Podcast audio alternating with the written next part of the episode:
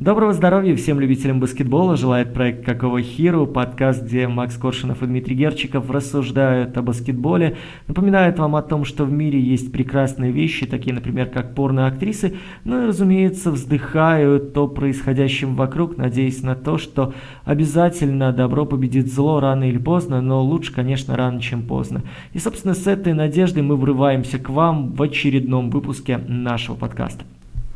Друзья, добрый день! Чемпионат мира не повод не слушать наши подкасты, поэтому мы не можем себе позволить какой-то отпуск на целый месяц, потому что в НБА, в мире НБА случается масса интересных событий, о которых мы сегодня постараемся по максимуму вам рассказать. Вы же не забывайте подписаться, ну и сразу давай к делу, Дим. С чего начнем?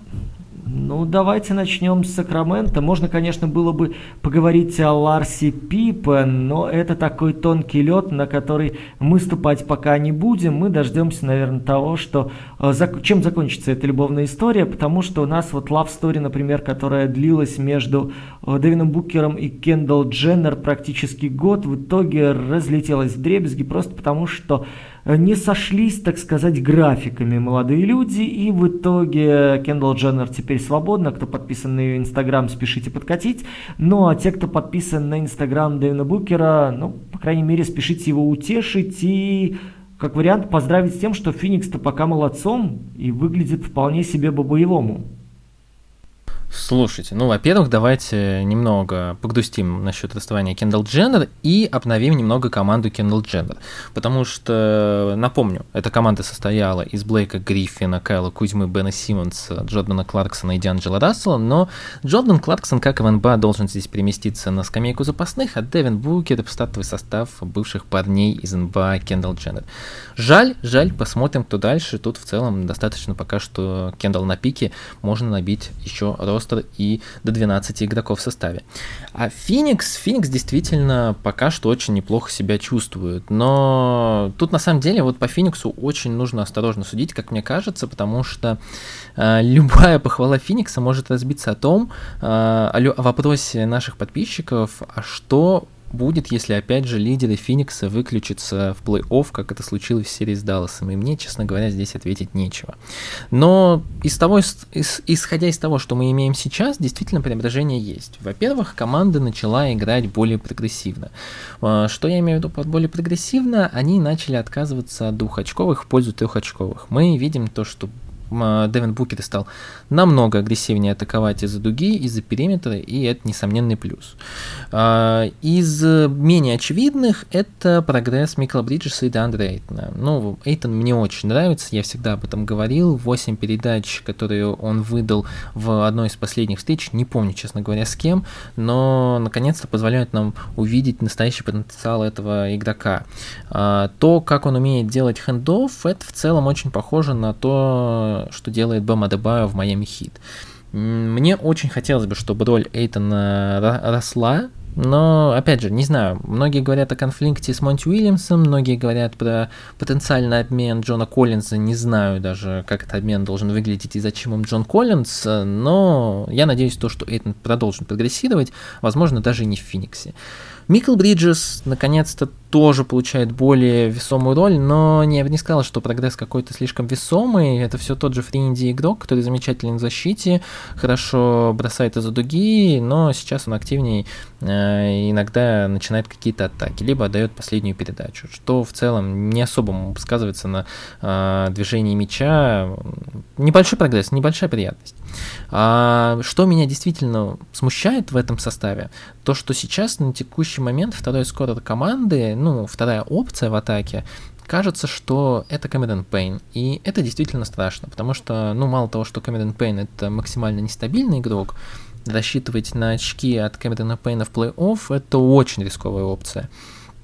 А, как мы видим, Крис Пол уже 10 очков не может набирать в среднем за игру. Это не то, что проблема, но это просто старость, которая неминуемо приходит, несмотря на весь интеллект и на то, что Крис Пол, наверное, к плей-офф сможет себя как-то реанимировать частично, все равно нельзя назвать его стабильной второй опцией. Э, что действительно мне бы хотелось увидеть от Феникса, это какие-то преобразования с точки зрения э, игроков, которые могут набирать очки за Дэвином Букером. Кто это будет, не знаю. Кто-то из э, трейда, возможно, но это явно не Джон Коллинз, и вообще кандидатура Джона Коллинза очень спорно кажется мне для этого состава. Это будет, я не знаю, какое-то возвращение к Амаду Стоудмайду в свое время, не знаю. Честно, не понимаю, чем Джон Коллинз мог заинтересовать э, офис Феникса, Монти Уильямса, и как он поможет в ситуации Феникса и желании их выиграть чемпионат. Пока что не могу себе представить. Да, текущий Феникс выглядит интересно, но мне кажется, проблемы проблем у них достаточно, и что будет делать эта команда в плей для меня пока что, ну, большой вопрос. Смотрите, давайте пойдем немножко от обратного. Феникс со всем своим возом проблем, которые есть сейчас, держится в лидирующей группе Запада и даже периодически эту группу возглавляет. Без Криса Пола они нашли альтернативного плеймейкера в роли Кэма Пейна и особо при этом капитально, глобально не просели. Более того, Пейн освоил роль человека, который способен добывать какое-то количество баллов, человек, который способен угрожать из-за дуги, и что мне больше нравится, человек, который старается работать ногами в защите. То, чего сейчас у Криса Пола уже нет. Пол, который из-за травмы пропускает отрезки игровые у Феникса, позволяет сейчас нам говорить о том, что проблема, назревавшая уже давно, должна решаться сейчас э, максимально радикально. И вот эта загрузка Кэмерона Пейна, который получил кредит доверия, который сейчас пытается себя показать и как человеком-распасовщика, и как человека, атакующего кольцо, в принципе, это частичное иное решение проблемы. Второй момент, который сейчас мы с вами видим, опять же, целый ряд кадровых проблем, которые выбивают Уильямса из колеи. Потому что у нас Джей Краудер э, вроде как на трейде, вроде то он чухает куда-то в сторону Майами, где уже выставили Данкана Робинсона на трейд, то он чухает куда-то в сторону контендера, который вот-вот должен появиться и выкатить свое предложение, но пока так и не появляется. В итоге чувак просто в свой контрактный год сидит дома и смотрит баскетбол по телевизору. Я а, тут немного вот вклинюсь, по последним слухам там еще близок обмен на Эрика Гордона в Хьюстон, но все это все равно выглядит пока что как вилами по воде.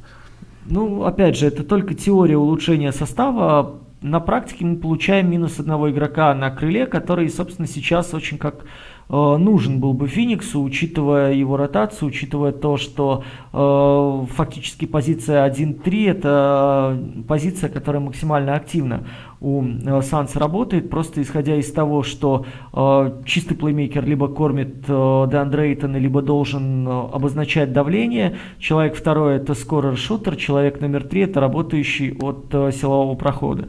И, соответственно, залатать эти бреши довольно сложно, учитывая то, что раньше у Уильямса была механическая ротация, и где плюс-минус все понимали свои функционалы, все входили чуть ли не по плану, сейчас это все прям к чертям собачьим летит тартарары. Э, то, что может порадовать болельщиков Санс, кроме результата, это то, что выходят даже такие ребята, как Бисмак Биомба, и продолжают быть невероятно полезными, невероятно продуктивными. Я постоянно смотрю на то, что делает Биомба, и продолжаю убеждаться в том, что очень большой объем работы он забирает, где-то даже позволяя Фениксу э, немножко вальяжно действовать, потому что он умудряется где надо и сам атаковать с полукрюка, находясь чуть ниже линии штрафа, ближе к кольцу, где-то забирая, помогает передачи, где-то готов обозначить э, присутствие свое э, в районе первых усов, либо чуть повыше на дуге помочь заслоном. То есть, в принципе, это такой работящий большой, который готов вам дать по чуть-чуть везде и благодаря этому команду удержать на плаву в передней линии.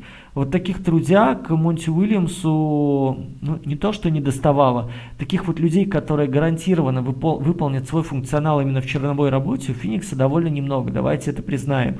И опять же, в линии фланговой мы должны плюс-минус навернуться к Джею Краудеру, а вот в линии передней, наверное, на всю линию это как раз-таки Бьемба самый главный работяга. То, что на данный момент э, есть зависимость от того же скоринга Букера, есть Э, необходимость грузить Бриджеса, это, опять же, естественное продолжение кадровых проблем. То, что происходит с Эйтоном, мне нравится его движение в сторону универсализма, и не нравится то, что его э, силовые, вот, атлетизм, антропометрию, да, вот те качества, которые могут позволить и оказывать активное давление в трехсекундной зоне, они в полной мере все-таки не используются.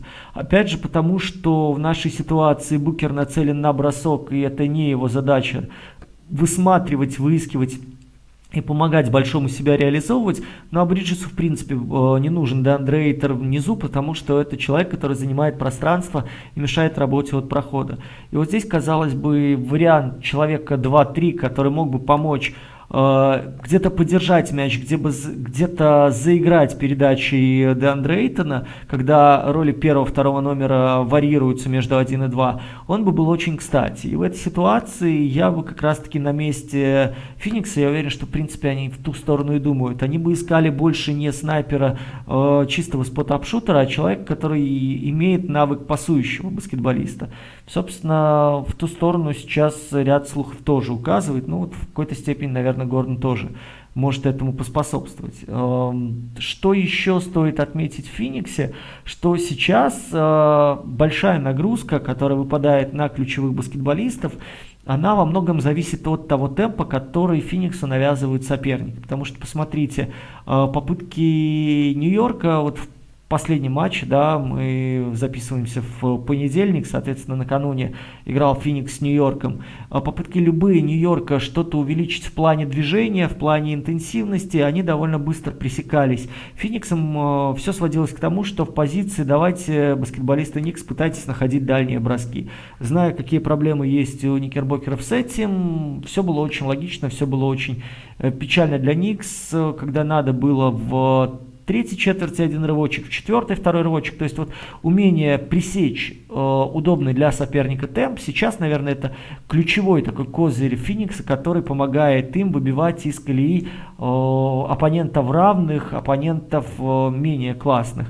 Что же до игры в плей-офф, где, как вы сами знаете, интенсивность возрастает, где плотность контакта становится сильнее, и где э, вот этот рваный ритм и, соответственно, раскачивание темпа, амплитуда увеличивается, вот здесь, да, здесь э, опять же, в потенциале видятся проблемы, но э, вернусь к тому, что сейчас кадровая проблема Феникса куда серьезнее, чем рассуждение об их каких-то перспективах. Потому что когда будет подтягиваться пол вне зависимости, в каком состоянии он находится, когда разрешится вопрос Краудера, и они получат гарантированного игрока плюс одного в ротацию, это будет совершенно иная команда. Сейчас это скорее идея по поиску дополнительного ресурса, потому что очевидная два Букер Бриджес есть, очевидная двойка через Эйтона есть, и вот сейчас надо вытаскивать еще, еще что есть в этом составе. Вот в этом смысле э, движение от Кэма Пейна, оно, в моем понимании, позитивное.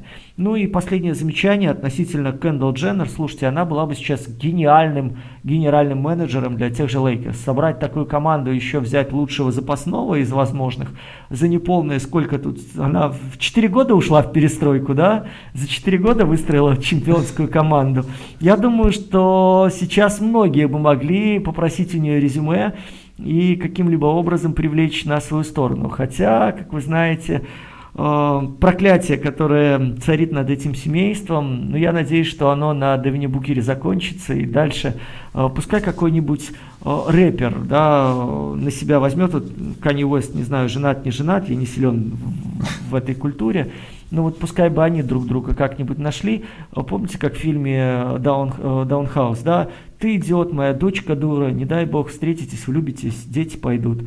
Вот э, пускай будут счастливы люди из музыки у себя в мире, а люди из спорта найдут себе кого-то более подходящего как все прекрасно подходит, потому что LA Lakers это лучшее шоу этого сезона. Я думаю, семейство Кардашьян где-то обитает тоже там, вот рядом с Лос-Анджелесом. Мне кажется, и позиция Роба Пелинки скоро будет достаточно шаткой. Поэтому в целом позиция генерального менеджера, возможно, будет вакантна в скором времени, и Кендалл стоит рассмотреть.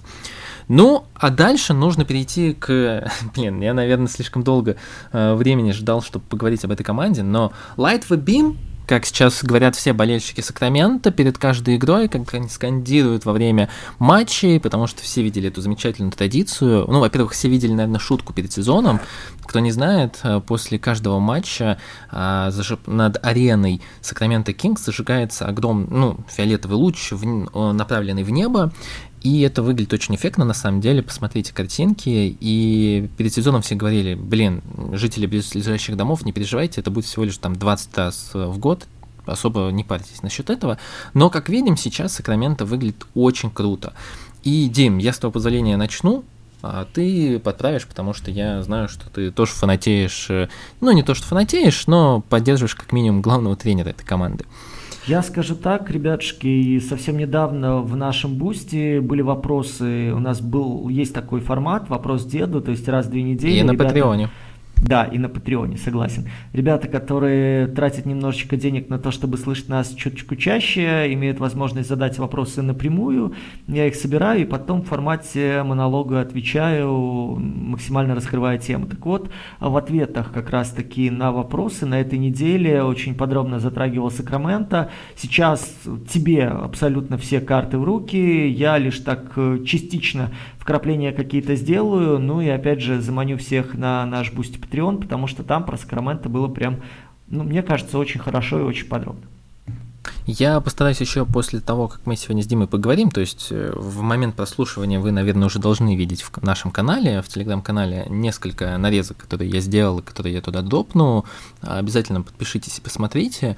А, но мне очень нравятся принципы, которые старается Браун двигать Сакраменто, потому что когда Golden State вот сформировали свою династию, один из основных принципов, э, который почему-то люди думали со стороны, это то, что именно способности бросать, способность бросать много в большом объеме трехочковых от Томпсона, от Карри и делает спейсинг этой команды. Но это не, не совсем так, это абсолютно не так. Как раз угроза потенциального броска заставляла защитников вплотную защищаться против э, и Клея, и Стефана Карри, и как раз это позволяло делать проходы, ломать оборонительные редуты и запускать движение мяча. Неважно на самом деле, что будет э, основой для э, вот э, этого движения создания спейсинга. В Сакраменто это Де'Аарон Фокс. Де'Аарон Фокс, который, он не создает спейсинг за счет своего броска, у него его никогда не было, и то, что в этом сезоне он вышел на объем 5 бросков из-за дуги, это, ну, на самом деле для него огромный прогресс, кто следит за ним с э, его сезона в Кентукки, знает то, что у него всегда были проблемы с броском, особенно с дальним.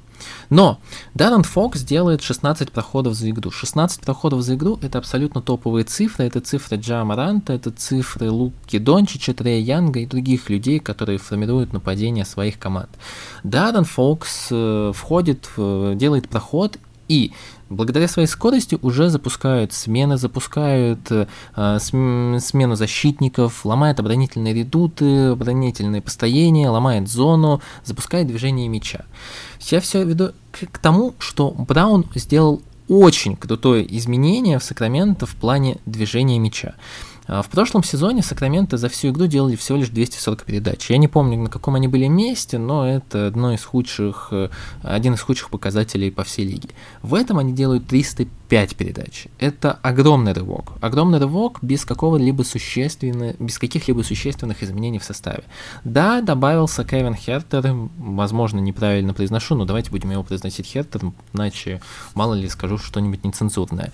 А, Хертер с, замечательной повязкой на голове, замечательно влился в состав, но по сути никаких глобальных изменений в команде не происходило.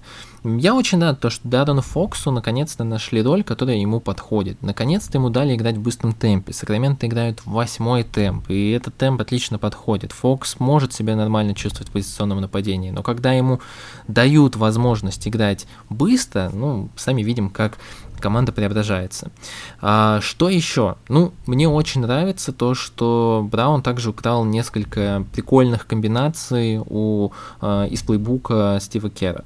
Потому что я имею в виду, тоже постараюсь видео нарезки выложить сегодня в телеграм-канал, но посмотрите, например, за Кевином Хертером без мяча. Посмотрите, как он э, делает заслоны, как он ставит заслоны, именно Кевин Хертер, да, именно позволяет э, освобождаться с своим вингом, позволяет э, делать проходы, Вроде бы незаметная вещь, но которая на самом деле очень сильно помогает при движении игроков, при движении мяча. А, ну и в конце лишь добавлю немного статистики, немного фактов, которые меня несколько удивили. Наверное, даже вот самый главный факт, который меня удивил, это то, что стартовая пятерка Sacramento Kings сейчас обыгрывает всех своих оппонентов на 100 владений на 22 очка. Естественно, лучший показатель во всей лиге. Ну и по ротации еще немного, наверное, добавлю. А, в этом сезоне, как мы видим, а, есть большой перекос у Майка Брауна а, от нападения в сторону, от защиты в сторону нападения. Защита у команды сейчас не очень хорошая, даже Дэвин Митчелл выпадает из дотации, играет 17 минут в первый сезон, он играл гораздо больше, по минут 25 он играл где-то.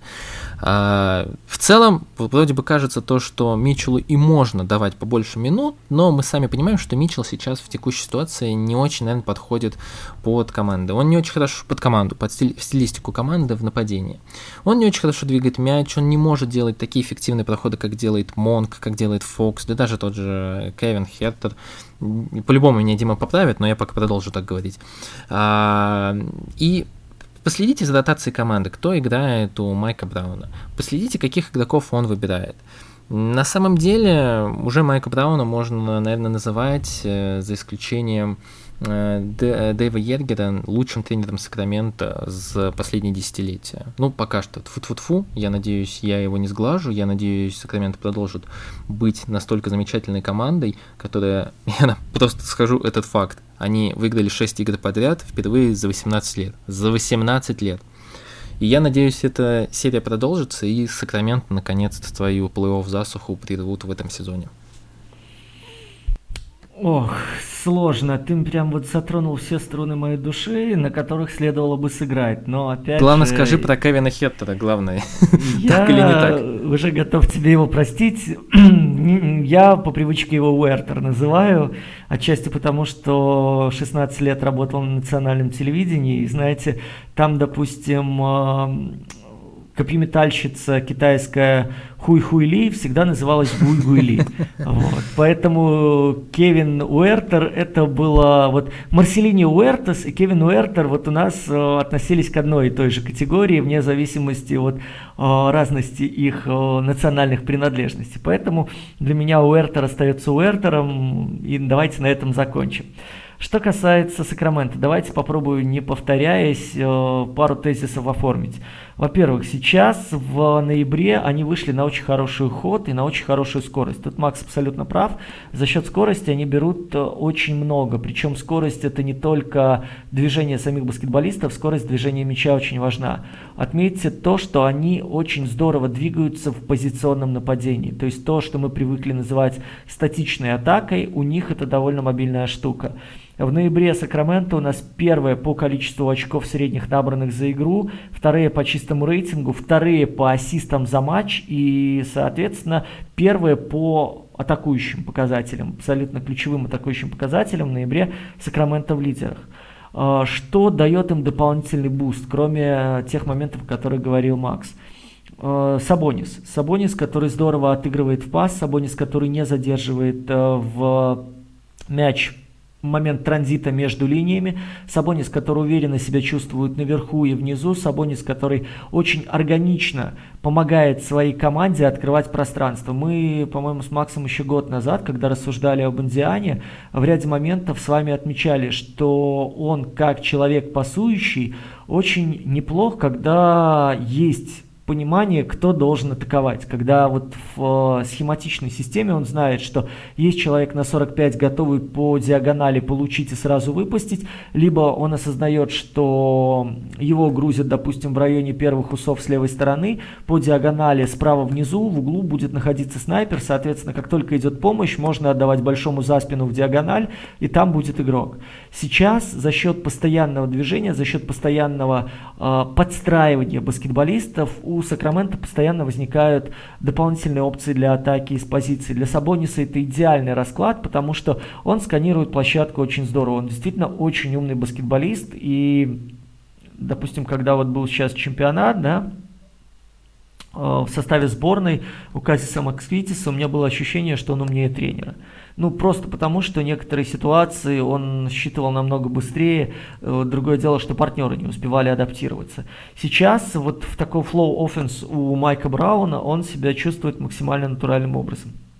Относительно Майка Брауна и спиженных, да, взаимодействий. Давайте скажем так, скорее Стив Кер у Майка Брауна одолжил какие-то вещи, которые э, были применены в Сакраменто. Хотя, опять же, возвращаюсь к тому, что Браун в ряде моментов работал над защитой, в ряде моментов помогал с идеей зоны, несмотря на наличие Рона Адамса в Голден Стейт. Но и в целом сюда он шел прежде всего в Сакраменто работать над нападением. Он понимал, что команда, которая имеет достаточно серьезный атакующий потенциал, не реализует его и близко. Сейчас э, в том, что делает Сакраменто, очень четко видна рука по освобождению людей от э, фиксированной нагрузки. То есть для них самое важное сейчас создать удобную позицию. Не важно, кто возьмет бросок, важно, кто выйдет на удобную позицию для атаки. И в этом огромная разница с тренерами, которые были у Сакрамента до этого. Потому что, вспомните, у нас был Айзо Гай Фокс, у нас было постоянное желание пуш-пуш-пуш, там разберемся, как можно больше дать спейсинга для обыгрыша один в один. Ну а второй план, план Б, это уже что получится, то получится. Там уже время заканчивается, любой бросок не ошибка. Сейчас наоборот, сейчас движение должно создать вам пространство для, для броска. А что касается Дэвиона Митчелла, опять же, момент, который мы рассматривали в его первый сезон, что это классный стопер, который способен закрывать несколько позиций. Сейчас у Сакрамента за счет движения, а, я не могу сказать, что нет нужды в таком стопере.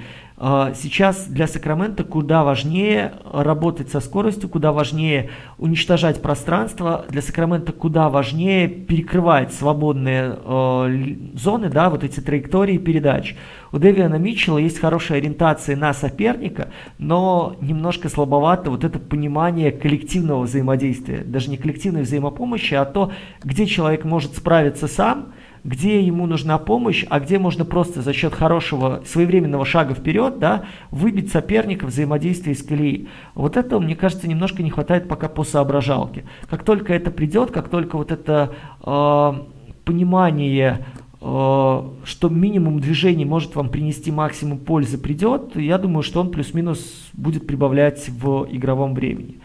Ну и в целом, если посмотреть сейчас на Сакраменто, слушайте, они проиграли э, там пару игр с разницей в 2 очка, да, и то там э, с Голден Стейтом, когда Клей Томпсон вот этот свою дуру забил, да, и там были фолы, мы помним с вами. Еще одно спорное решение, тоже судейский скандал был, э, который привел к поражению. Э, не помню сходу, какой матч там был, но суть в том, что NBA тоже признала ошибку. В остальном, посмотрите, даже в сложных матчах Сакраменто старается не отпускать соперника. Сакраменто очень четко понимает, что э, вот тот ритм, который они сейчас имеют, он максимально неудобен большему количеству команд в NBA. И вот это ощущение удовольствия от игры, плюс понимание, что их стилистика на данный момент максимально не адаптивна для соперника, то есть к ней пока нет э, вариантов для, приспо... ну, как сказать, приспособиться просто по щелчку пальцев. Что мы вышли, мы знаем, что условно мы отрежем Фокса, команда остановится. Или условно мы будем ходить коллективно на подбор на своем щите, лишим атак второго темпа и Сакраменто просядет. Этого сейчас нет. У них довольно хорошее сочетание скорости, движения и людей, которые готовы атаковать, для того, чтобы за счет атаки о, держать марку и не проседать капитально, если случается какая-то просадка, да, провал в защите. Поэтому Опять же, это начало сезона, понятно, что это э, такой яркий всплеск на общем фоне, понятно, что такая энергозатратная система может им аукнуться уже в январе, но в данный конкретный момент очень здорово Браун собрал три составляющих для работы команды, и это приносит результат. Вполне возможно, этого запаса хватит потом на финише добраться до плей-офф. Знаешь, что вот единственное меня смущает в этой команде, ну, про Дэвина Митчелл ты в целом все достаточно четко разложил, а, но вот меня немного смущает то, что насколько безвольно пока что Э, э, Сакраменто кажутся в одном компоненте. Я говорю про защиту на периметре. То есть, ну окей, про Малика Монка мы всегда знали то, что человек ну просто и физически не может защищаться, но и не очень хочет. Даррен Фокс вроде что-то там бегает, но часто ошибается при сменах, э, бывают у него проблемы. Сабонис беда, Барнс полубеда, Мюррей ну, тоже пока что как Барнс скорее. Э, Уэртер, он неплохо защищается, но Уэртер хороший персональный защитник. Ему важно, что, чтобы защищалась вся команда. Его можно представить к одному игроку, и он будет его доставать, у него активные руки, он хорошо обходит заслоны, здесь вопросов нет. Но все остальное у команды выглядит пока что на периметре очень плохо.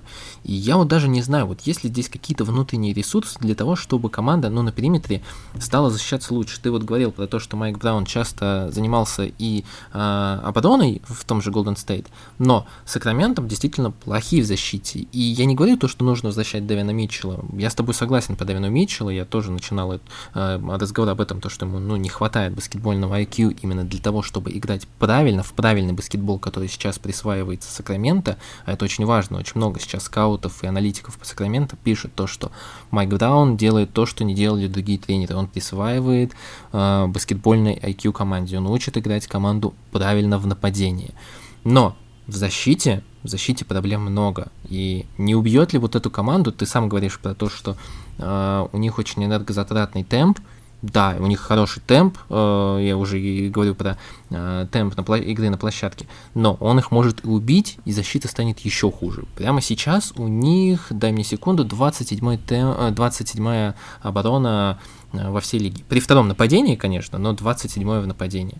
Вот есть ли здесь какие-то ресурсы? Потому что я вижу, что, возможно, им придется менять ротацию в сторону использования, ну, того же Митчелла и Кейзи Акпалы, возможно, но все это кажется, что будет слишком э, проблемно для нападения, но не знаю, не уверен, честно. Вот это, за это я боюсь пока что. Слушайте, ну нельзя по щелчку пальцев команда на, превратить команду Нарей, да, в команду просто какой-то алмаз ограненный. У нас сейчас Сакраменто набирает наибольшее количество очков, да, ну, с 1984 года столько не набирали в среднем, да, вот там со времен Денвер Наггетс.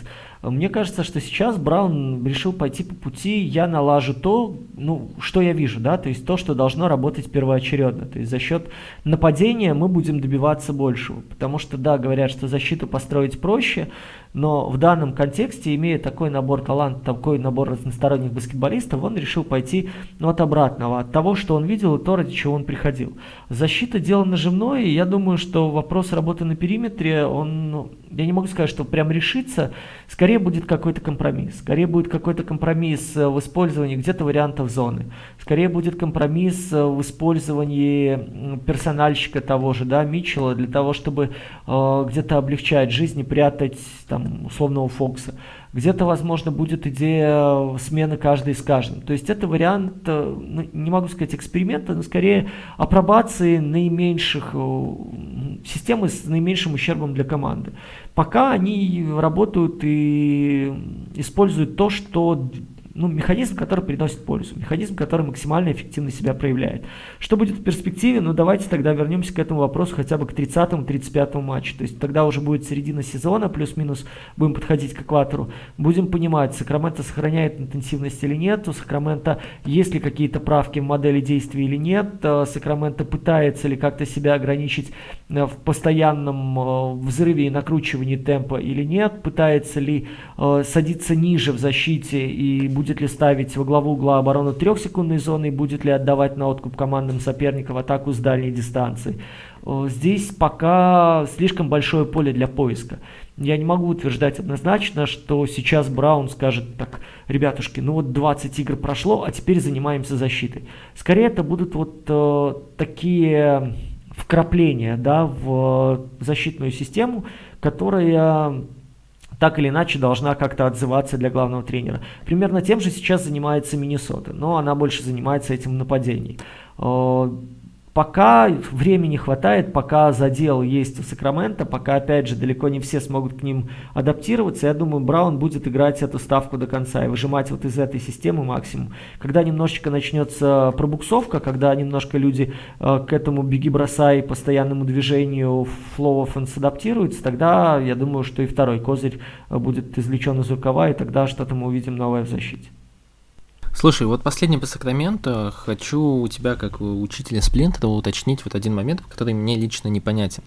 Единственное, что, в чем мне нравилось Сакраменто, а я единственный человек, который в прошлом году смотрел Сакраменто, поэтому вы можете доверять э, этому мнению, э, это их игра в пик ролл Я действительно ну, получал некое удовольствие, небольшое, но получал от их игры в пик ролл в прошлом году. Мне нравилось, как прогрессировал Даррен Фокс, мне очень нравился Решон Холмс, очень, ну, прикольный игрок, который может создавить правильные заслоны, что нетипично для бигменов, воспитанных в американском колледже. И я даже видел прогресс у Фокса в игре со средней. Я рад, то, что Даррен Фокс в этом году отказался от средних. Это правильное решение, мне оно нравится. Но Решон Холмс в этом сезоне не играет вообще. Да, пик-н-ролл для этого Сакрамента не очень актуален понятно. Но Решон Холмс может быть, быть полезен и по-другому. Решон Холмс, э, я не скажу, что Чемезу Мету хорошо бросает трехочковые броски. У него 15% в этом сезоне и больше одной попытки за игру. А в целом импакта на площадке такое ощущение, что Холмс может дать больше. И я говорю и про защиту, про игре на щитах, про, ну, типичный какой-то хасл, который вот Холмс может давать. Вот можешь мне объяснить, ну, может быть, ты тоже не знаешь ответ, но, может быть, у тебя есть какие-то догадки, почему Лишон Холмс абсолютно не нужен и не актуален э, Майку Брауну? Ну, конкретного ответа у меня нет, потому что я не Майк Браун, но посмотри, там он использует довольно активно разных людей, то есть он опять же смотрит, там где-то Лайлс, да, умудряется вклиниться, где-то сейчас идея Кигана Мюррея, посмотреть, что он больше, в какую сторону дуги, либо в сторону вниз, либо можно ли его использовать как-то максимально мобильно. КЗ Такпала мы помним с вами 2.03 его даже в позиции центра использовали в свое время и использовали в зоне защиты на позиции центра. То есть здесь э, мне кажется, что идея Майами, да, разумеется, его использовали, если кто не помнит. Вот. Идея сейчас э, посмотреть любые варианты пятерки более мобильного толка и пятерки в сторону уменьшения, потому что ты сам видишь, что Алекс Лейн это вообще ну, не аргумент, не вариант, не не структурная единица. А Чемез Мэтта ты сам вспомнил, и он опять же работает в оттяжке от кольца, э, отходит, вытаскивает, провоцирует. Окей, Сабонис у нас это уникум, в принципе, человек, который вот э, в любой позиции в передней линии, мне кажется, при, даже при 2.16 э, выглядит максимально органично. Что, чем выбивается Холмс из этой как сказать, из этой цепочки я конкретно сказать не могу, просто потому что не знаю, какие там взаимоотношения. Мне очень нравилось то, когда Холмс, э, он довольно легко скатывался при пик ролле у него хорошие легкие шаги были, и, соответственно, он мог помогать после заслона сразу вот этой этим проникновением своей команде обострять низ. Плюс человек всегда готовый зайти на данк, человек готовый побороться на щите, человек готовый поставить спину, попрыгать, то есть максимально неудобный для противодействия сопернику. Сейчас вполне возможно у Брауна свои какие-то оценки в плане легкости каркаса, в плане, опять же, имитации пик-н-ролла, да, то есть человек здесь пытается отойти от максимально каноничного баскетбола и считает, что если заигрывать двойку, то вот, ну, кстати, с тем же Сабонисом не так-то много двоек, если давайте посмотрим на взаимодействие. Но они вообще не играют двойки вот, почти сейчас. Вот. Я к этому и веду, что когда у вас есть человек, который способен двигаться, доводить мяч, доносить мяч с полутора шагов до кольца, получив неудобные позиции при 2.16, э, и вы не особо используете этот элемент, согласитесь, что с еще более легкими парнями вы как-то не будете, э, в принципе, тогда чистить. И вот у меня эта идея, что он старается уйти в более легкий состав, отодвинуть их от э, работы вниз через пик-н-ролл, сделать его максимально, опять-таки, мобильным для того, чтобы ты, получая мяч, мог чувствовать себя в середине с хорошим средним, ну и вот как-то дальше стараться в эту область думать. Ну, по крайней мере, у меня такое понимание этого решения, такое понимание этой ротации, опять же, глядя на то, что там на Туве тоже был громила парень, у них какой-то сидел, большого чистого он убирает из ротации, он отодвигает номинальную четверку, провоцирует ее, двигайся вниз, потом вытаскивает за собой большого. То есть идея в том, чтобы сделать пятерку легкой, пятеркой готовой к файфауту, пятеркой готовой двигать мяч, поддерживать треугольник нападения и двигаться тоже э, при работе с мячом лицом к кольцу без мяча, уводя за собой игрока. Ну, вот согласись, что Решон Холмс для этих целей ну не очень пригоден, в отличие как раз-таки от пик-н-ролльной работы.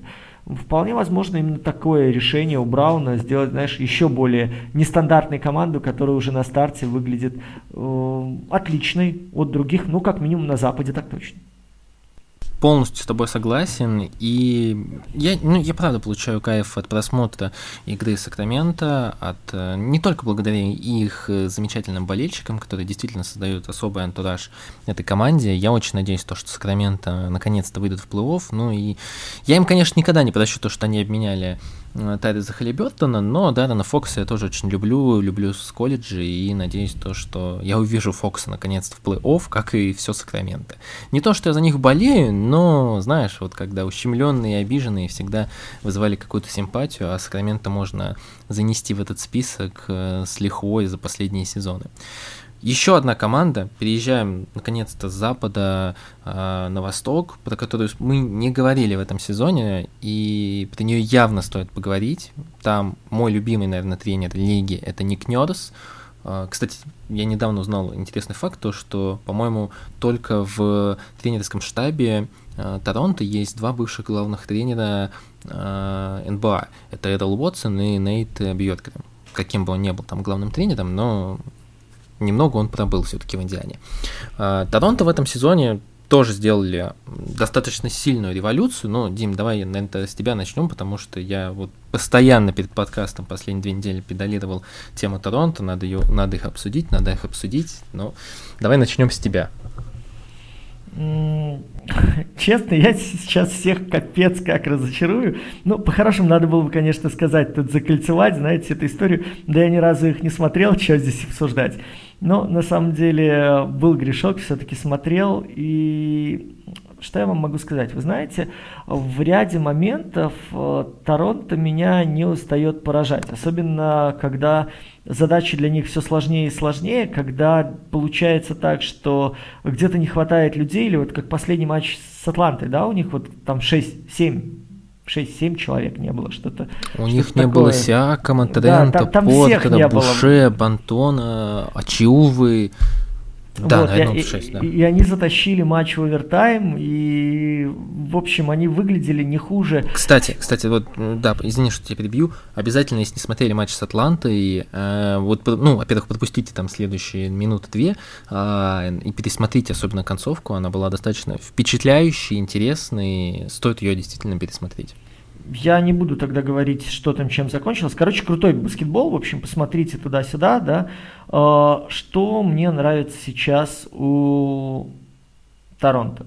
В принципе, то, что даже самые дровяные, деревяннейшие дрова там начинают что-то делать я не могу говорить, что они соображают, что они делают, потому что то, как выпускает мяч Малакай Флин, ну, ребят, ну, ну серьезно. Слушай, я хотел похвалить Флина, ну давай, да, после тебя, потому ну, что... просто мне кажется, что если вы играете в лотерею «Ваше лото», шанс выиграть квартиру в Минске у вас выше, чем понять, э, какими принципами руководствуется Малакай Флин при выпуске мяча с любой дистанции.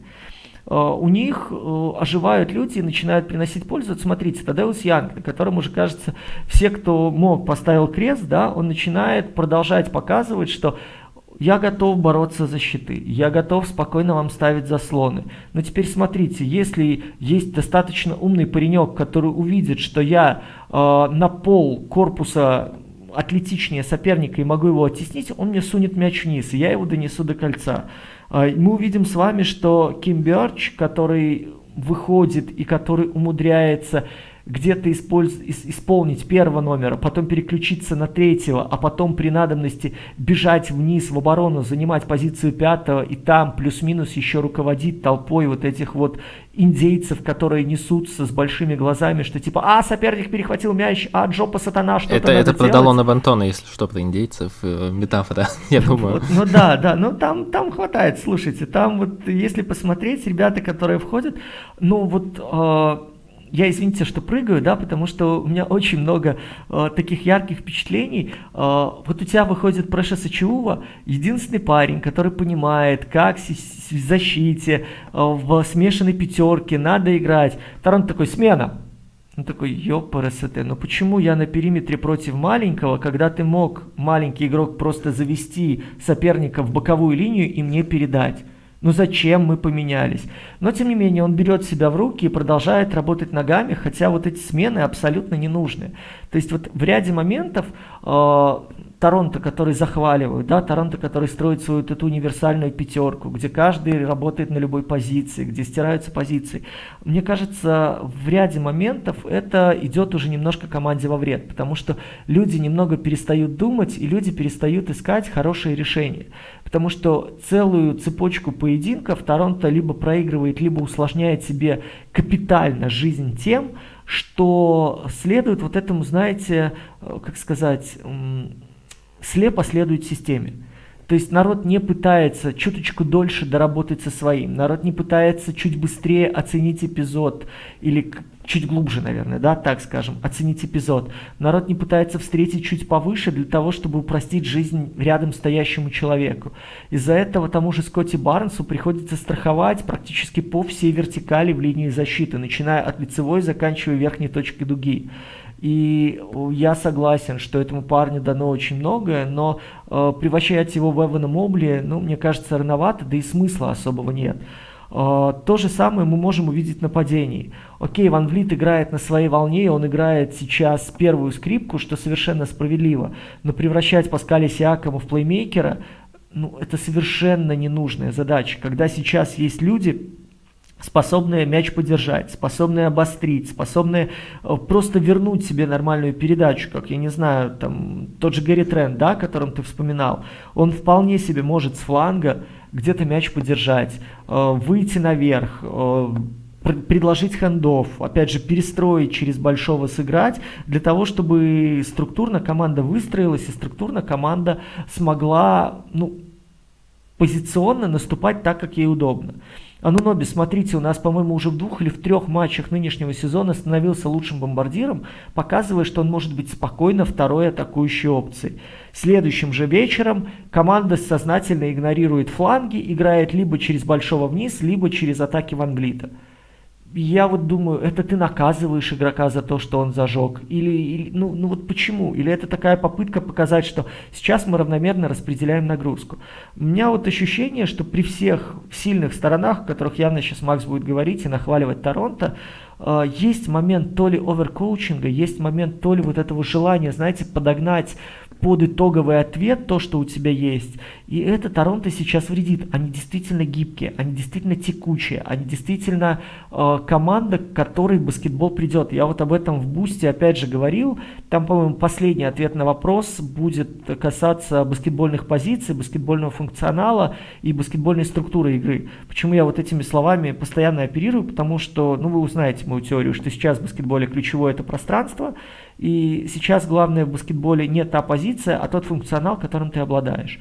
И вот Торонто пытается сделать эту команду будущего, чтобы у каждого человека были 4-5 э, сильных сторон, вот этих, да, personal traits, которые помогут в нападении. Соответственно, это будет максимально вариативная команда. По той же логике они должны осознавать действия на каждой из позиций с первой по пятую в защите, для того, чтобы вне зависимости от пересборки они себя э, чувствовали на своем месте и действовали согласно инструкции. Вот мне кажется сейчас, что Нерс в этом смысле немножечко их ну, оверкоучинг, да, перетренировывает, вместо того, чтобы подыскивать чуть более легкие пути для нейтрализации соперника, чуть более легкие пути для сохранения сил, чуть более легкие пути для превращения на коротких отрезках Сиакома в Джоэля Эмбиида. И вот э, этого ресурса Торонто сейчас не хватает для того, чтобы идти вровень с лидерами, для того, чтобы чувствовать хороший запас прочности перед плей-офф. Потому что пока эти эксперименты, они радуют, они любопытны, они клево выглядят на общем фоне, но мне кажется, когда придет время расставлять акценты, может быть поздновато. Потому что вот эта леность, вот эта привычка сваливать друг на друга, и вот эта привычка, знаете, как говорили в советские времена, что э, если как это, никто не виноват конкретно, то виноваты все. То же самое, если даешь задание, никому конкретно не даешь задание, а просто просишь сделайте. Никто не сделает, потому что каждый полагается на коллегу по работе. Вот то же самое, мне кажется, сейчас есть у Торонто, и Торонто от этого страдает. Слушай, я на самом деле очень хорошо, наверное, понял мысли, которые ты вкладываешь про оверкоучинг, потому что я вот другая в этом сезоне Майами за это. У них действительно есть оверкоучинг в защите. Они, ну, слишком стали помешана на зоне, на вот этих странных вариациях зоны. И я, наверное, понимаю, что ты имеешь в виду, потому что, ну да, вот эта универсализация у них периодически, ну, доходит до предела. До предела, вот ты сказал про а, Ачиуву, ну, тот же можно, например, Скалока, человек, который, ну, просто это вот пока что кусок французского, о, африканского буабаба, который пока что, ну, действительно, его просто нужно куда-то направлять, он туда бежит, там что-то вот делает, борется, пинается, толкается, дерется, в прямом и переносном смысле Мартин из Майами не даст соврать, но какого-то там конструктива пока что нет. Но зато он делает стабильно там три фала за 15 минут своих, своего игрового времени. То есть в целом человек борется, где-то там есть. Э, желания, причем очень много. А, ну, давай, наверное, да, действительно сначала с позитивного начнем. Ты вот ругаешь за коучинг, но в этом сезоне есть несколько аспектов, которые мне очень нравятся. Во-первых, ну, транзишн. Вот э, в прошлом году многие говорили про Мемфис, никто не мог конкретно сказать, чем Мемфис силен, и вот все говорили про то, что defense creates offense, потому что э, вроде бы вот их агрессивная защита и быстрый транзишн позволял им действительно, во-первых, всегда держать в напряжении э, нападения соперника, а во-вторых, очень быстро преобразовывать свои перехваты в очки. Ну, в этом сезоне вот как раз Торонто этим в хорошем смысле злоупотребляет. Они первые по э, перехватам, и первые по эффективности транзишена. Они действительно очень правильно умеют преображать, э, преобразовывать свою активность в защите в быстрые отрывы. Ну, тут, естественно, можно сказать и про их рост, который действительно состоит там и все близится к тому, что мы наконец-то увидим э, пять человек на площадке, которые близки к 7 футерам, и это будет эффективная пятерка, а не просто какой-то эксперимент разовый, э, который сейчас вот происходит там в Орландо, Торонто тоже вот периодически тоже такие пятерки выпускает, это будет действительно эффективно. Тут большой прогресс есть у некоторых игроков. Вот Дима сказал, ну, поругал и похвалил Малакая Флина, я буду его хвалить, потому что есть э, вот прям группа игроков, которые в межсезоне очень сильно работали над броском, и все говорили про то, то, что если они не будут улучшать бросок, то в следующем сезоне их либо меняют, либо, ну, были такие слухи вокруг команды. Это вот Малакай Флин, это Далона Бантон, ну и, ну, Броскоти Барнс, конечно, его никто не обменял, но бросок тоже был таким вопросом для него достаточно важным. Смотрим в этом сезоне, Бантон в одну игру выдал вообще там 27 очков набрал. Пока что с дальним броском еще проблема, но механика у него и Флина очень сильно изменились. Флин выглядит пока что действительно безбашенным, но на самом деле он продолжает славную традицию вот этих безбашенных игроков, а, первых номеров Торонто. Был сначала Кайл Лаури, сейчас э, Фред Ван Влит, вот есть Малакай Флин. И Малакай Флин, в принципе, развивается по похожему сценарию. И если в целом-то пик-н-ролл кто-то в Торонто и играет, то я бы даже не сказал, что Ван Влит его часто играет. А вот Флин достаточно часто использует пик-н-ролл, ему позволено это использовать. Он наконец-то может его использовать. Он в колледже был одним из лучших игроков по этому компоненту. Поэтому Поэтому я очень рад за Флина. Мне кажется, он будет все больше получать э, минут, потому что в целом-то он один из ну, таких единственных на скамейке буллхендлеров, которые действительно могут какую-то хотя бы мысль прививать э, команде в нападении. Не всегда правильно, но может, может. А, что еще? Ну, во-первых, от Джана Ноби. Про него сейчас очень много говорят про то, что этот человек все чаще становится лидером в раздевалке мне очень было тяжело представить, но почитал я некоторых, э, э, не помню, как, по-моему, Эрик Корен пишет на Атлетике про Торонто, я надеюсь, правильную фамилию сказал, по-моему, так. А, вот, на самом деле он очень много писал про Джена Ноби, про то, что этот человек сейчас, ну, во-первых, берет первым слово из игроков, что Стану не Ван Влит, первым их мотивирует, берет более сложные броски. Дима сказал то, что Ананоби может быть второй опцией нападения. Да, второй опцией нападения он может быть точно, но вот на этой неделе он выдал парочку неплохих игр. Он прям, ну, где он был первой опцией в отсутствии и Сиакама, и Ван Влида. Я не знаю, насколько возможен еще прогресс Ананоби, потому что в защите этот человек уже один из самых универсальных по Бибол индексу. Есть такой ресурс, э, который Наверное, если кто и считает как-то защитную статистику, то Бибол индекс лучше в своем деле. И Ананобит там самый универсальный защитник, защищается против всех позиций максимально. Э, ну, максимально универсален, не, не найду никакой здесь синоним. А, и продолжает он прогрессировать в нападении. Не знаю, к чему это приведет, потому что, опять же, вот эта универсализация, про которую говорил Дима, э, может действительно во вред пойти. А, вот как раз по Скотти Барнсу. Скотти Барнс, ну, это человек, который действительно был самым универсальным баскетболистом из топ-проспектов, начиная, я не знаю, ну, Дреймонд Грин не считался топ-проспектом. Но вы понимаете, к чему я веду. Скотти Барнс это человек, который на площадке может делать плюс-минус все. Но зачем из него делают рим-протектора периодически, я тоже не понимаю. Я понимаю, что в команде как такового рим-протектора это нету. Бёрч, ну, непонятно.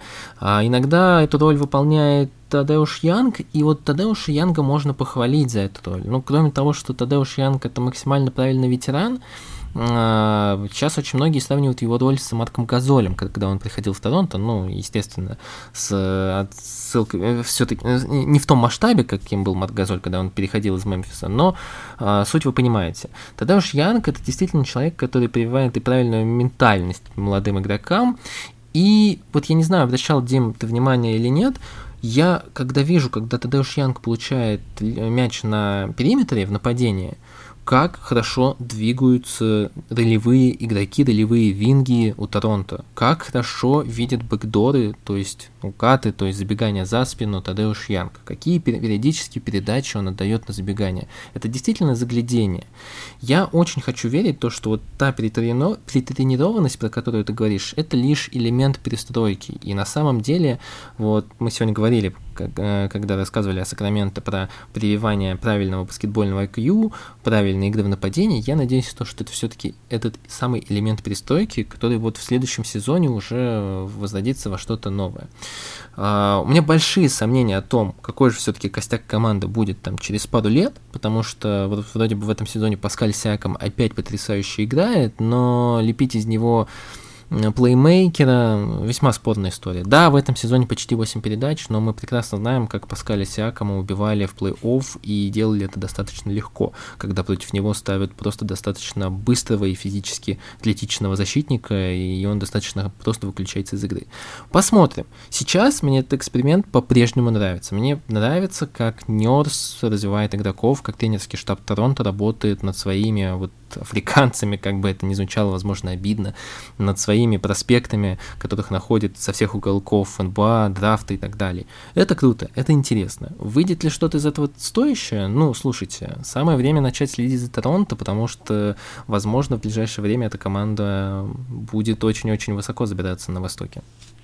Ну, хорошее дело, все-таки, когда вы смотрите Торонто, брать с собой винишко или брать с собой какой-нибудь ром, потому что цепочка решений, которая порой принимается в смешанных составах, э, либо ротация, которую устраивает Ник Нерс, ну, на трезвую голову ее действительно сходу принять и понять довольно сложно, а когда ты видишь, э, чем то заканчивается на финише, ну, порой, порой это просто такая штука, которая оставляет тебя в ступоре и недоумении. Но, с другой стороны, бывают матчи, вот как против Атланты, и ты просто восхищаешься тем, что вот этот э, выводок людей, который вроде как несовместим друг с другом, который вроде как мяч не может распределить нормально, нормально, и ощущение, что народ организует атаку по принципу летней лиги, э, как-то выстраивает в рывки, как-то выстраивает в неплохие я не могу сказать взаимодействие, но, наверное, просто передавание мяча друг другу. То, что потом это в защите как-то конструкция умудряется стоять и даже отбиваться, это вызывает уважение. Ты понимаешь, насколько кропотливый труд тренера.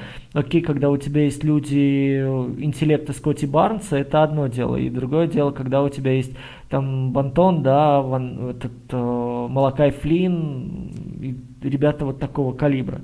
Э, тот же Колоколо, например. Э, это все а тренируется. Слушай, Колоко это, просто... Это, периодически я правда не понимаю. Я вот думаю, то, что вот если бы у нас с тобой был рост, а Колоко мы были бы полезнее на площадке. Но в него продолжает верить. Я не знаю, что из этого получится. Мне очень интересно понаблюдать за его эволюцией, там, знаешь, через три года. Ну, слушайте, не знаю. Мы, мы увидели с вами то, как Болбол превращается в одного из лучших блокирующих. Человек, который может делать коуст-то-коуст и бить сверху, и при этом... Бета-версия еще... Виктора Вимпаньямы. Да-да-да, и умудряется при этом еще брать такие средние, вызывающие и в лицо давать, но...